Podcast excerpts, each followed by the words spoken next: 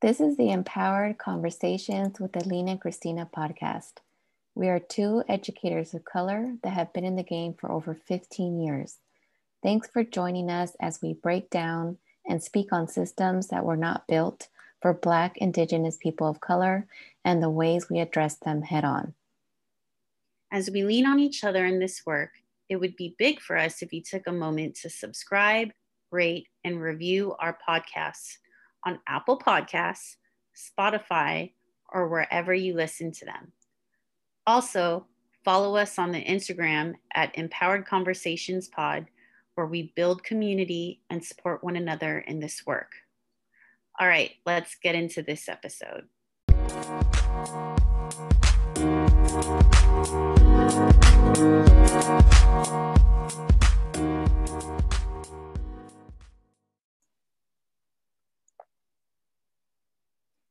Hey, Christina. Hi, Aline. Well, welcome back to our second episode. It has been really nice to hear all of the positive feedback that we've been getting um, about the first episode. And so we're really excited to be back doing our second. Um, how has how has your week been? You know, for well, so right now it's a Wednesday night. Um, and I already feel like it's Friday. I'm I'm exhausted. Mm-hmm. It's like, you know, even though we're still in distance learning, and technically there's not a lot of staff members on campus, nor are there any students yet, but we're still I want to say that it feels like we're still carrying on as if it's regular school, but not. I, I, I don't know if that really makes sense. Well, uh, so I'll give you an example. It, it's like already within three days, you know, as an admin team, we're preparing for some type of hybrid schedule that's supposedly going to take place in uh, mm-hmm. two, maybe three weeks but we're still doing formal evaluations. We're still doing instructional walks. We are still planning state standardized tests. So basically acting as if we're not in a pandemic. Sure. Yes. I mean, of course, there are like, it's it's a little bit it's supposed to be every each one is supposed to be simpler. Is that mm-hmm. is that a word? But it feels like it but it doesn't feel like it because it's like you're trying to adapt it to a visual a, a virtual setting. Do you feel like i i feel like this week i kind of feel you on it's only wednesday but it feels like it's friday I mean, obviously, it's a little bit different for me because I'm not on the planning side um, since I'm not an admin right now. But I kind of feel like we're at a point where, yes, there's this pandemic wall that people have been talking about now that we're approaching a year, but also just this talk of coming back and it's it's it all feels like it's happening faster than we expected is almost exhausting me more than it usually would. You know what I'm saying? Like, I don't know, there's just all these questions and like lots of conversations about what this looks like and a lot of unknown. And so it's almost more tiring because there's it's stressful to try to anticipate all, all of what could happen, but then also to address all the concerns that you know my students are asking about, my fa- the families are asking about, and the district is still trying to figure out and also send that information out to the staff so it just feels like right now it's tiring well you know i can't speak for other school districts uh, specifically for the school district that i'm currently working at we have slowly but surely been planning for mm-hmm. some type of hybrid schedule which yeah. i think is a good thing but it's like no matter how far in advance you plan, mm-hmm. it, it just it changes. Yeah. because everything is just reliant on what's currently happening Mm-hmm. or or the status of the hospitals or specifically what's happening in your county yeah. let alone the state right hmm so there's only so much planning you could do Yeah. Yeah, no, I mean, it'll be interesting to see the next time we talk what what's actually happening um and where we're at then because it could be where we're preparing to be back in the office and or on the campus in um you know the following week so we'll see. Okay. But, oh, you're um, talking about you because i'm already back on campus I, i've been Oh, right. Right. And we're in different situations because, and that's so interesting. And I, I reflect on that a lot because obviously, like, I'm not an administrator. And so I'm now a staff member in this, like, in the teachers' union, and things need to be negotiated. And there's no, like, us going back without there being an agreement in place. And meanwhile, when I consult or like you know meet up with my admin team or the administrators on the team they're there they're on campus. And so for them it's like okay when are you guys coming back? So it's a, yeah it's different. You and i i haven't been on campus and you've been there. But you know it's like even within the bay area it's different. Mm-hmm. and like i you and i we we have a lot of admin friends all across the bay area. And there are some admin teams that have the choice too if, if they mm-hmm. want to come in or not. Or they too are in a union and at, and their mm-hmm. admin union does not you know they they recommend that you do not go on campus. Or there are certain districts where the admin team supposedly gets paid a little bit more if they decide to come in uh, come on campus. So it, it, it it's very interesting. A lot of side talk uh, admin side talk a lot of uh, group text messages to share our vents and feelings about it. Yeah I don't, it, it's interesting to see it from this other side. Well well christina i'm glad that we're here and connecting and been also thinking a lot about kind of our why. Um and really i mean our why is what led us to start this podcast to change up the system and and try to change it in a different way. Um and so a lot of why we became educators has to do with our own journey. And i want you to tell us about yours today and then i could talk about mine next time because i think to div- first of all we don't want these podcast episodes to be super long. We get it like our time is precious. Um, and so we want to you know commit to keeping these episodes shorter than an hour you know sometimes we might get there. But um so i want to kind of separate the two because it'll you know we'll we'll talk about how much they they merge and we we join our paths. Um but let's talk about yours today. Um and why don't you start from the very beginning and take us along the journey from your point of view? All right. Well i'm like where do i start? Um, well I'll- start in the city of oakland. So i was born and raised in oakland. I lived with my grandparents practically all my life. I, I was raised by my grandparents. Um, my grandparents they immigrated here from the philippines. My grandpa was in the navy and uh, when he and my grandmother first got married they settled in san francisco Mm. and then they moved over here to oakland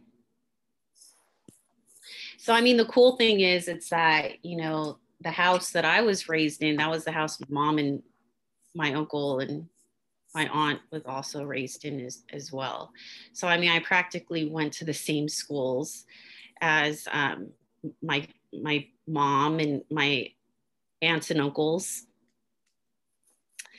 And it's very interesting in itself because when I would ask them their school experience, and by the way, Aline, they went to Bret Harte.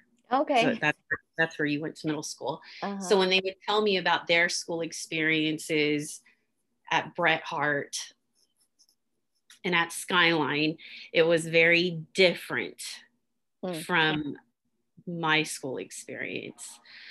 Um, I, I, you know, just to fast forward everything, I, you know, I met Aline when I was in high school.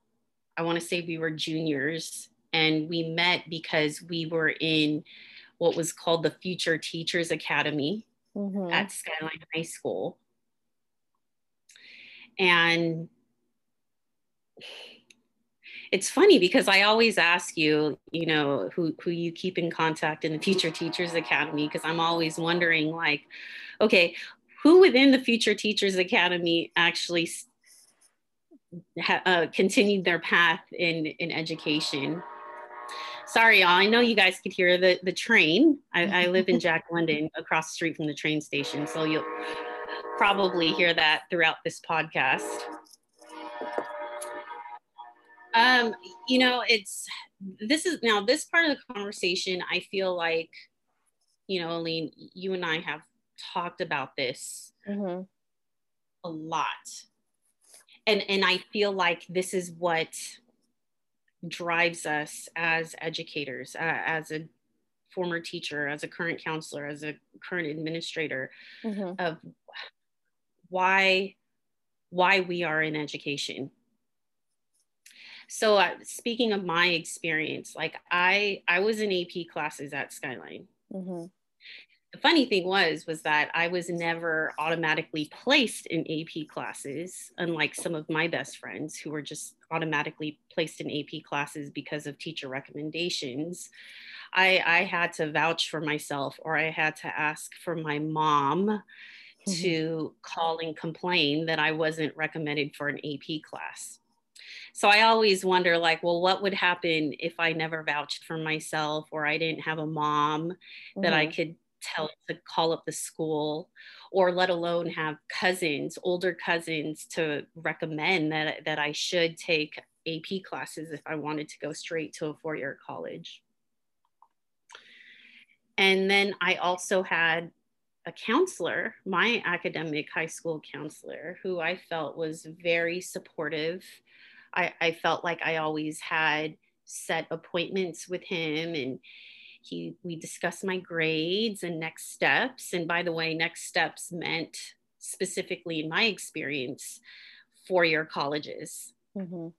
He never talked about anything else like no two year no job nothing. And i feel like me saying those details it will connect once you listen to the next episode and aline explains her experience. Yeah because we had the same counselor by the way but i'll go into that later. Yes and then now i had an older brother who was three years older than me. And you know i don't i don't want to speak and tell his full story because I, I feel like this that's his story to tell.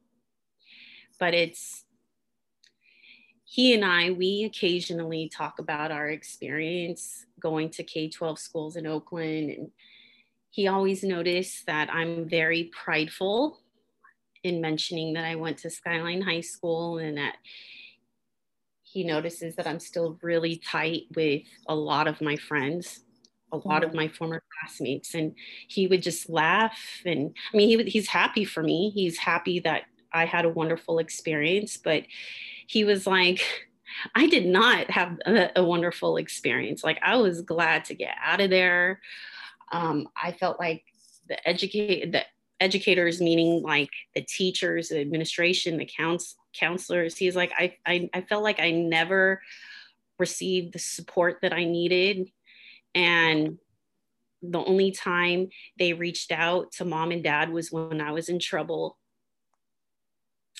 or when I had a D or an F. And so he was like, that was the only time, you know, it was always like bad phone calls home. Mm. So it's like, I, I feel like for this podcast, like specifically with my experience, I, I really want to hone in on that experience at my high school experience because that is that's kind of like my driving force. Hmm. Like I I don't want someone's experience where I have one sibling who said that they had a wonderful time mm-hmm. at school, and then the other one saying, like, oh, I hated it. Yeah. Or like one friend saying, oh, well, you were sound like you were supported by the counselor, but yet I wasn't.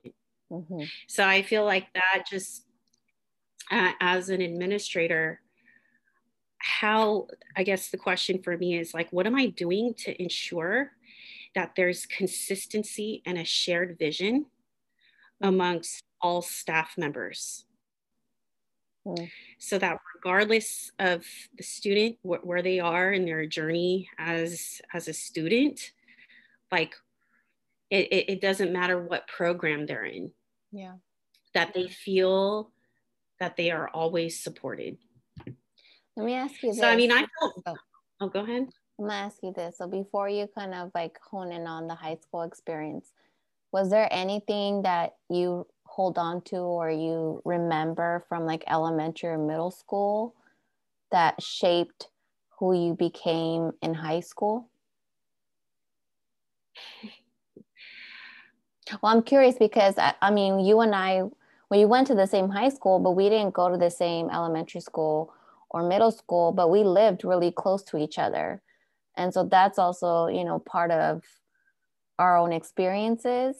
Um, but i'm curious if there's anything that you recall from you know k 8 well back then i mean it was different because back then middle school was seventh and eighth grade. Anyways we can get into that but anything that stood out to you in elementary middle school? No remember back in our day elementary school was k six, and then we right. junior high seven. Junior high. Mm-hmm. Yep. So like we're we're putting a, a timestamp on us basically. uh, so yeah, going back, elementary school or junior high, anything. You know what's interesting is that elementary school, I could remember every single one of my teachers. Mm. Like I, I could name every single one of my teachers. And in middle school, I can probably remember three names. High school, I could probably recite five. Hmm. And I always ask myself, why, why is that? Um, I guess in elementary school, right? It's like since you're with them all day, you, you develop this relationship with them.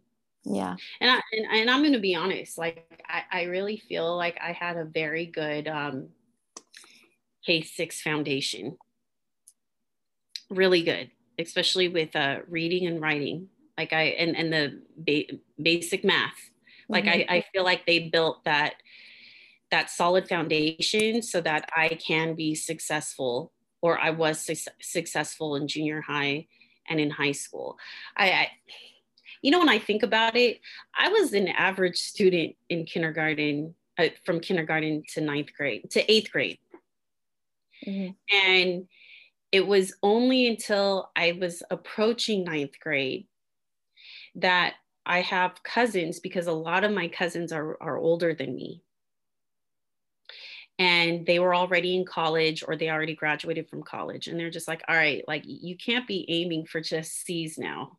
Because i think i mm-hmm. was a, I would say that i was a c student maybe b and they would say stuff like you know if you want to go to a four-year college if not like you'll be living at your parents house. Do you want to live at your parents house? And, like, in, in your 20s and i'm like oh no I, I i want i want to have my own place. I want to have my own money. And they're like all right well you need to do x y and z. And so mm-hmm. ever since then i would say like starting in ninth grade i was all about getting like 4.0s and everything. And I think mm-hmm. that's what also inspired me to advocate for myself and, and take AP classes. So then what was it like for you at Skyline in those AP classes after you had to push your way in pretty much? You know, it, it was a good experience. And I think one of the reasons why it was a good experience is because my best friends were in the classes. Hmm. And so, one, the friendships, two, just being around like minded individuals because mm. everyone in the AP classes, they too were for sure going to four year colleges. Mm. Like it was kind of a given. Was that because of the messages that they were receiving within those classes or because they knew that that was what they needed to do to get there? And, you know, it was the expectation set by either their family or like you said, family, like um, like cousins, or where do you think that that came from? You know, that's a really good question, and I, I'm I'm like going down the list of my friends right now, and my friends that come from a mixed background.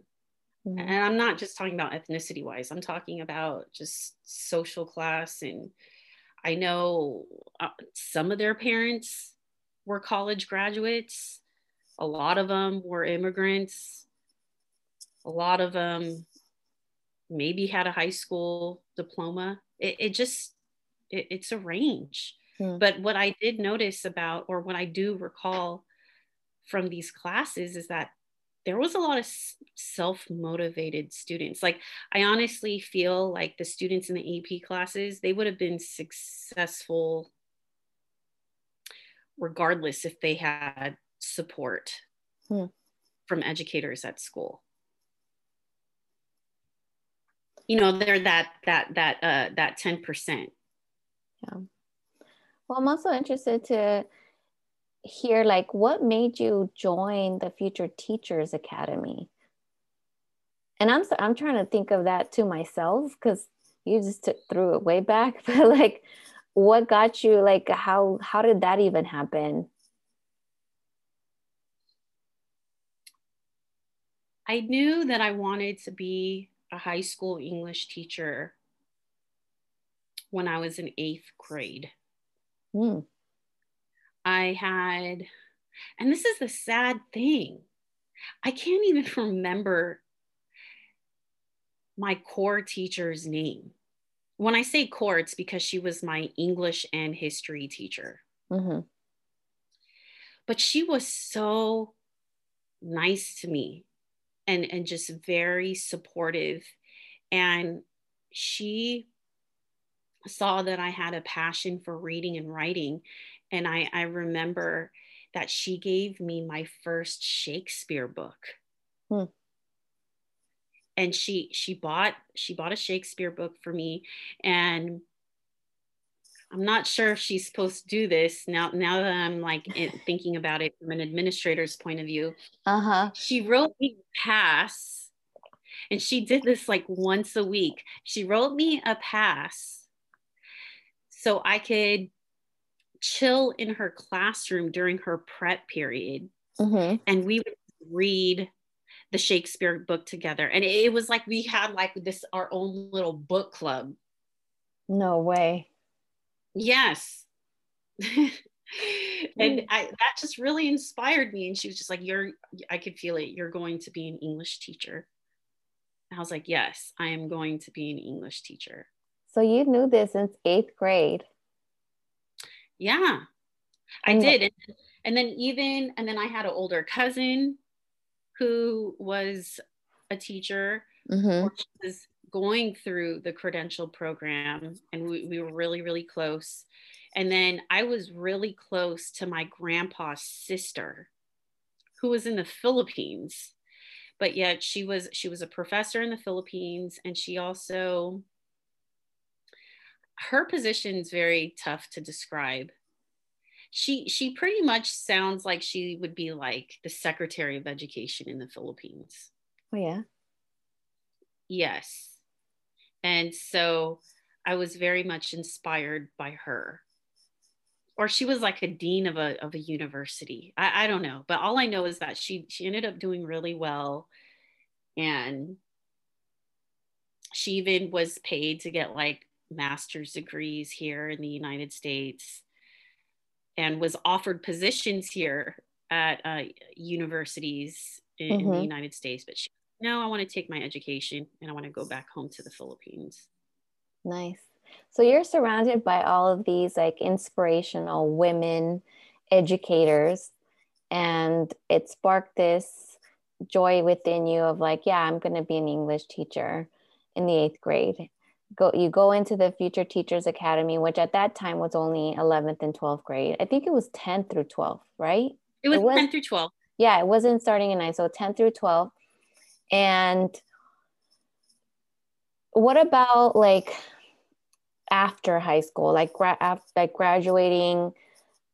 What led you to the school you chose for undergrad? I'm not going to give it away. I want you to say it. Um but like talk a little bit more about undergrad and then beyond that, because we also have to highlight the fact that you have several degrees, including a doctorate. So tell us a little bit about after high school and your journey through um, post secondary. Well, it's really funny because I, I, was really into hockey, ice hockey, when I was uh, junior, senior year, to the point where I actually believed that I was going to be a hockey player or I was going to have a job that had something to do with the NHL.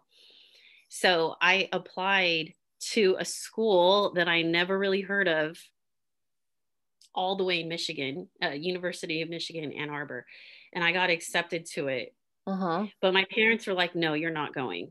Mm-hmm. And and they were just like, plus you you want to be a teacher and then uh, it's like it goes back to my cousin who is a teacher and she was like you know what you you should go to a state school because state schools i mean their their history is is a teacher school and nursing school mm-hmm. so it only makes sense that you go that you go to a state school so i i went to san jose state and then I, I, majored in English in preparation for teaching. So it's very specific. Mm. And I think that in preparation for teaching is very state, the state school esque. Mm-hmm.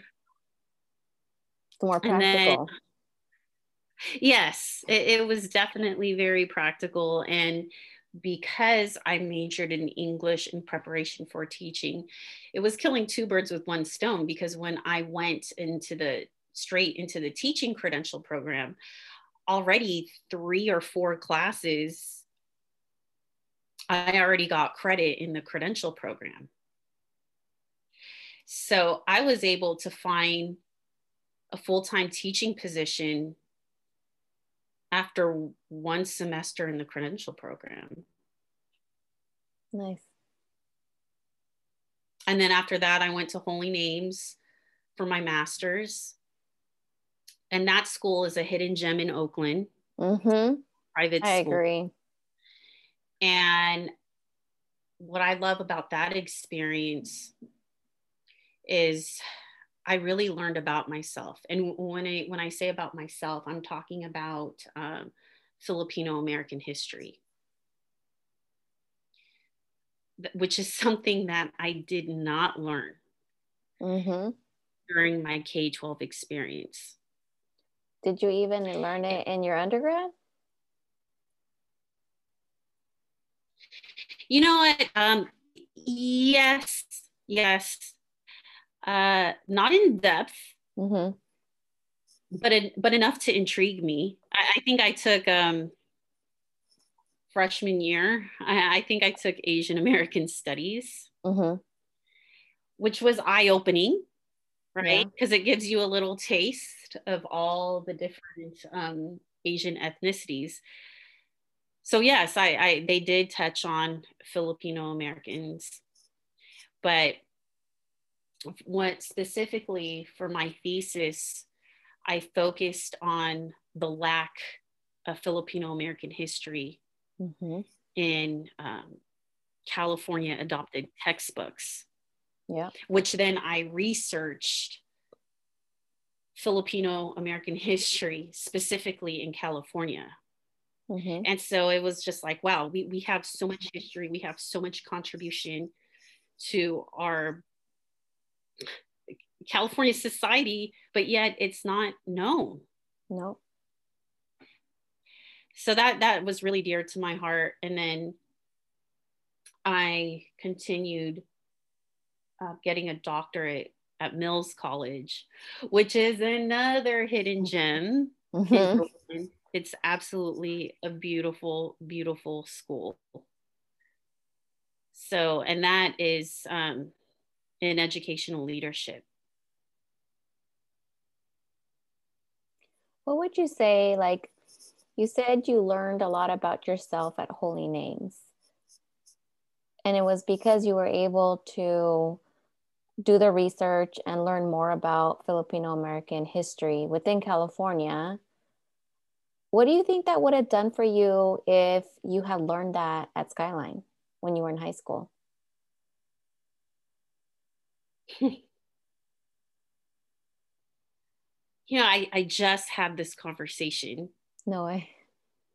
So with um with my with my current admin team about just our our why and mm-hmm. how we identify and I, I i opened up to them and i i told them that specifically during middle school and part of high school too like i felt like i had like an identity crisis mm. where i wasn't sure what to label myself mm. I wasn't sure if I was Asian American or Pacific Islander or just plain Filipino American. And I remember I, I, I can't believe I shared all that with them because it felt silly. I, I remember I, I, I, admitted to them that um, on the weekends when I would hang out with my cousins, I was like a mall rat and I would specifically go to malls where I knew there were a lot of Filipino boys. so we would go to the mall in Concord, take any opportunity to go to Vallejo or Daly City. Mm-hmm. And I, I remember writing on my Jansport backpack. You know, like at the bottom, it's like yeah. yeah. I remember, and I I wonder if I still have this backpack because I would love to take a picture of it. That would be it's awesome. like all this all this graffiti, and yep. I remember I remember that I would put like Pinay Pride. no way, I don't remember that. Was that in high school? you know what? I really, I think that was junior high. Okay. I, I hope it was junior high because yes, I, I don't think I had that in high school. But I think I was always just trying to prove that I was mm. Filipino. Like I wanted to like purposely separate myself from other Asians. Mm. I, I which to me i i don't know i like i think back at it and it's just so silly and um I, I i'm still trying to unpack that yeah but then it kind of goes back not kind of it, it, relates to like our current climate and culture going on right now mm-hmm. with with everything right even with um the attacks on Asians here, especially in Chinatown. Mm-hmm. So that divide, that that divide amongst people of color, right? Like what what is the reasoning behind that? I mean, I I don't have the full complete answer for that, but I feel like it's it was like we were we're all a part of this systemic racism. And I feel like we're always trying to I don't know, like just somehow separate each other. And it's just something that I've always been thinking about. And we were just really unpacking that too. Like we were going down memory lane. When I say we, I'm talking about the admin team that we had this conversation with, just really trying to think back of when we were young. Yeah. Well, I kind of want to go, I want to, I want to point out two things about what you just said. So, one, I think it's valuable that you have an admin team where you can have those conversations with, not just that you can have those conversations with, but that you're having those conversations, period. Absolutely. And, and two, sure. and two, again, going back to like, what would it be like if you had that experience that you had at Holy Names when you were in high school, or even before that, to learn and re- and and see yourself in the curriculum and learn about Filipino American history within California. And this goes across the board, right? Like, what if we did have more of a rich ethnic studies curriculum that was taught then? starting you know earlier than high school like maybe the conversations would be different because we would learn about each other and understand the like what each culture has contributed to this country but to california as well. And so I'm, i just think about that when i hear you talk about your your educational journey and kind of the different parts of when you decided you wanted to be an English teacher, but then also when you connected to learning more about yourself and connecting to your identity and like how you want to present yourself. You know, this is probably my fifth admin team I've worked with. Mm-hmm. And and I feel like it, it's a story in itself why I'm saying my fifth admin team, and I've only been an admin for eight nine years. Mm-hmm. So that that's a lot of changing there. That that that's to unpack in another podcast. Yeah, we'll need to unpack that. and so, in terms of my current admin team, this isn't the first admin team that I've worked in that's been an admin team of color. I would say that this is the third time, my, the third admin team that I've had that is an admin team of color. But I will admit, this is the first admin team where we explicitly mm. talk about systemic racism, where we specifically and intentionally mm. unpack and analyze everything we do. It, it, it's amazing to to be able to do the whole cycle of inquiry yeah after a school event mm-hmm. after a staff meeting after a pd mm-hmm. and and even within that cycle of inquiry, we'll relate that to race. Yep. I mean, real talk, Elin, you and I were on an admin team together. And I know you and I, we we reflected a lot. Mm-hmm. But I don't think we ever really talked about race like that. Well, not as a team, especially. No. I mean, we're like reading articles. We're we're we're reading culturally responsive teaching a book mm-hmm. analyzing chapter by chapter so now that you're and one thing i mean i think it's like hopefully it's not just because of the times that we're in and i feel like you know hopefully all admin teams are doing that not just now but will continue to do that and i know they're not but I, you know, this is like really what the norm should be when it comes to school site administrators. But uh, why, like, I want to go back and, and ask you this like, you knew you wanted to be an English teacher in eighth grade. And you went on to be an English teacher, and we didn't really talk about that because I think you know that's part beyond the educational journey. But when, like, at any point in time when you were in all these different years of school, and yes, Mills kind of you know highlighted this, and and it was specifically like a joint program for admin credential and doctoral program, but when did you know you wanted to become an administrator, a school site administrator?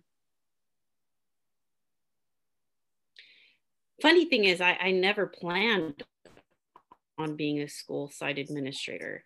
Mm-hmm. So it wasn't. It was during my sixth year of teaching. I was um, I was a department chair, English department chair. I was a PLC lead teacher, and it was my sixth year of teaching. Reason why I want to emphasize the six is because that was the year where I felt not that I was feeling myself, but I, I, I finally felt confident. Mm-hmm. Like I, I wasn't staying up till like wee hours of the night grading papers because I knew what to grade, what not to grade. Mm-hmm. I felt like I, I, was good with lesson planning. I was good with unit planning. I, I had my tools, right? Like I, I had, yeah, I, I, had my tools. Like I knew how my Monday through Friday looked like because I realized as a veteran teacher, you don't need bells and whistles. Mm-hmm. you don't need a new lesson plan every day. Students like consistency. Mm-hmm and then on top of that like i i had like I had like my own set of computers. So I had like a Google class. That was a year like we were really testing out Google Classroom. So it was like I, I felt like, all right, cool. Like I'm I'm pretty confident. And the confidence showed because we were we were a PLC grant school. Mm-hmm. So that meant that other schools or other school districts who were looking into implementing PLC practices or a PLC structure at their school site, they would come and visit our school and do classroom visits. And I remember at least two to three times a month, I would always have someone visit my classroom. Mm-hmm and I would get emails directly from the visiting principal, the visiting teachers about how much they enjoyed my classroom. So I was like, all right, cool. Like, I finally got this down. This is great. And then one day I was called into the office, the principal's office, which I was never, I've all in my six years of teaching, I was never called into the principal's office. And I was scared. I thought I was in trouble but it turned out that the principal was offering me to become uh, an assistant principal hmm. and i at first i didn't want to and I, I, remember this conversation i was like oh no i i never intended on being an, uh, an assistant principal or let alone a principal um, I like where I'm at. Like I'm I'm comfortable right now. It took me 6 years to get here. Why would I want to change that? And after a lot of reflection, after talking to my parents, friends, I, I ended up becoming an administrator. And here I am nine years later, or eight and a half years later. I've been an assistant principal, um, co-principal. Right now, I'm a, a site curriculum specialist. High school experience, middle school, K8.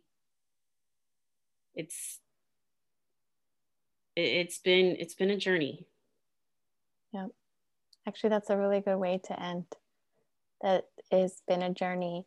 And I think I'm looking forward to, you know, talking about mine and how they connect because it goes and this all this will all make sense to everybody listening where both Christine and I really believe that reflection is key when it comes to being an educator. Um, but also going back to the why and thinking through the journey that led you to being in the classroom or in the hallways working with students um, and recalling on the different relationships or experiences that got you to where you're at now and not losing sight of one how it felt but two how you wanted it to feel. Because i think that's important and that's a good way to lead us into to my experience next time. So thank you all for listening we'll be back in two weeks bye y'all have a good evening bye so we hope you enjoyed this conversation. Don't forget to follow us on Instagram at Empowered Conversations Pod. Check out our content and DM us. Also, please help us grow and rate and review this podcast on Apple Podcast or wherever you listen. Thank you. Looking forward to next time. Bye. Thank you.